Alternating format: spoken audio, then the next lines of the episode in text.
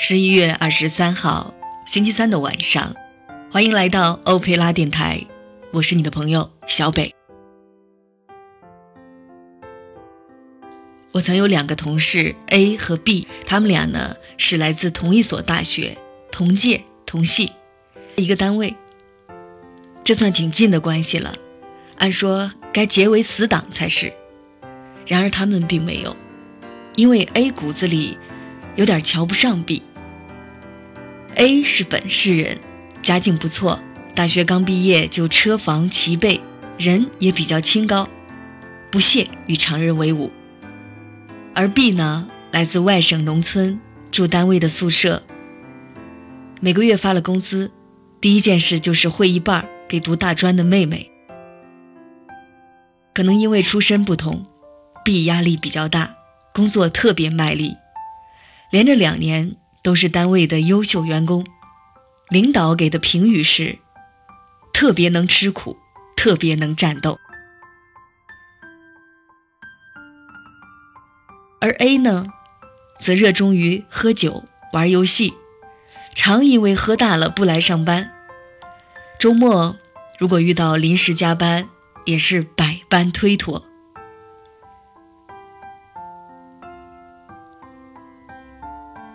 一般我们出去聚会或者打车，都是 B 跟我们抢着付钱。A 的常态就是坐在那里岿然不动，冷眼旁观。后来，B 考上了研究生，A 也借母亲的关系去了更好的单位，两个人一起辞了职。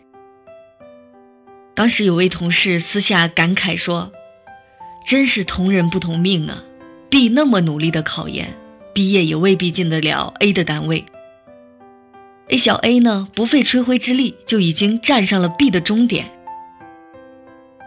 我们领导就摇头，说不对，从他们的能力、心气、为人看，A 现在是到顶了，但 B 还有很大的上升空间。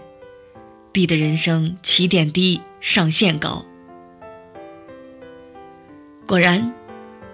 现在十年过去了，A 还在那个单位原地踏步，而 B 已经是一家上市公司的高管。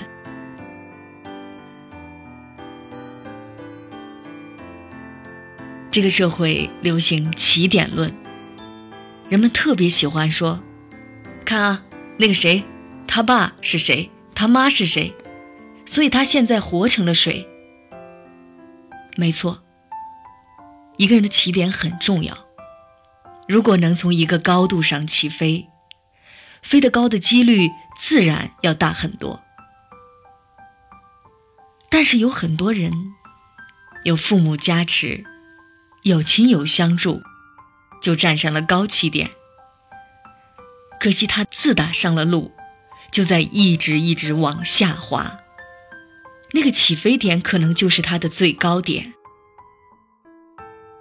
也有很多人，比如马云、刘强东，农村的泥坑里长大的，起点低到不能再低，但他们够聪明，够努力，一路拓展人生的上限，于是能够扶摇直上，越飞越高。雄鹰从谷底起飞，一样可以冲天，而母鸡就算在云端起步，也只能步步滑落。其实我们很少会仅仅因为一个孩子出身差、起点低，就断定必然没出息。但如果一个年轻人整天热衷于喝酒、玩游戏，视工作为浮云，那么就算他的出身再优越，我们可能也会暗叹此人烂泥糊不上墙。所以，一个人有没有前途，关键真不在于起点。而在于他有没有上升的空间，也就是他的上限有多高。起点是加分项，而上限是决定因素。那么是什么决定了一个人的上限呢？其实有很多方面，比如智商、情商、人品、上进心。努力程度等等，你的智商高人一筹，人生的上限就要高出一截。你善于为人处事，上限又要高一截。你肯吃苦，也给上限加分。读书多，学历高，加分；眼界广，境界高，加分；抗压能力强，加分儿；有一技之长，加分；广交朋友，加分；有情有义，加分。反之，目光短浅。贪玩、懒惰、小肚鸡肠、自私冷漠、不学无术，都是减分项，都会拉低你人生的上限，收窄你的上升空间，使你抬头便是天花板。人是多维度的，你的每一个优点都是发动机，推动你向上拉升，而每一个短处都是包袱。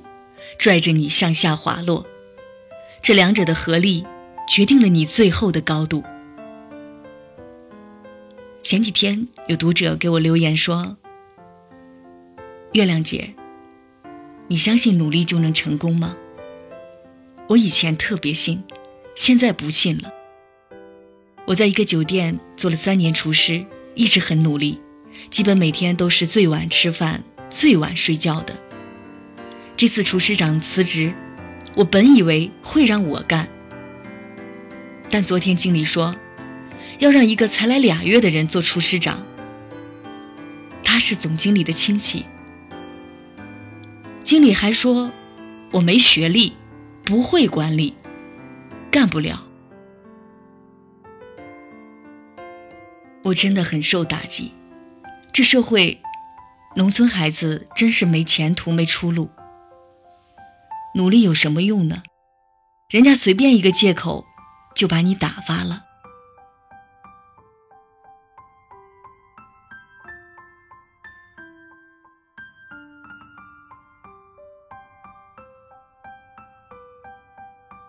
我给这个读者讲了 A 和 B 的故事。我说，其实，并不是农村孩子没出路。只是我们要付出更多辛苦，才能找到那条路。你从山底起步，而那个总经理的亲戚从山腰出发。今天你可能拼不过他，但是你继续努力，五年、八年以后，局面就会不同。你努力修炼厨艺，每道菜都比别人做的好吃。你的前途就比别人光明一点。你学历不高，不会管理，这可能确实是你的短板。那么多读点书，多向人学习管理经验、处事技巧，你的前途又会光明一些。当你把拖累自己的短板尽量的补齐，把推动自己的长板尽力拉长，你的前途就广阔了。我不相信努力一定成功，但我相信努力一定有用。努力的用处就是拓展你人生的上限，让你的未来有更大的上升空间，有更多更好的可能性。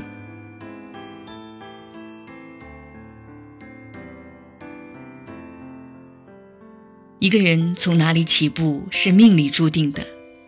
我们无法选择，而人生的上限，却可以经由努力不断拓展。起点低是天然弱势，但抱怨没有任何意义。倒不如趁着年轻，多想想自己上升的动力在哪里，如何使它更强劲。再想想自己的短板是什么，要怎么摆脱，不被它拖住。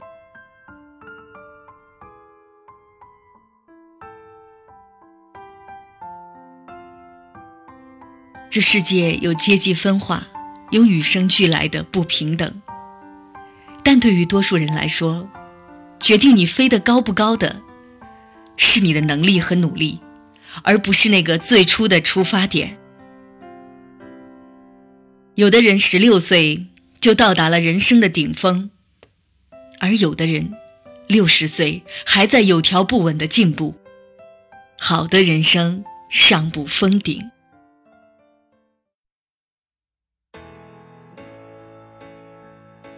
今晚文字作家李月亮，欢迎在欧佩拉电台的网站阅读节目原文。来自嘎啦乐队的《追梦赤子心》。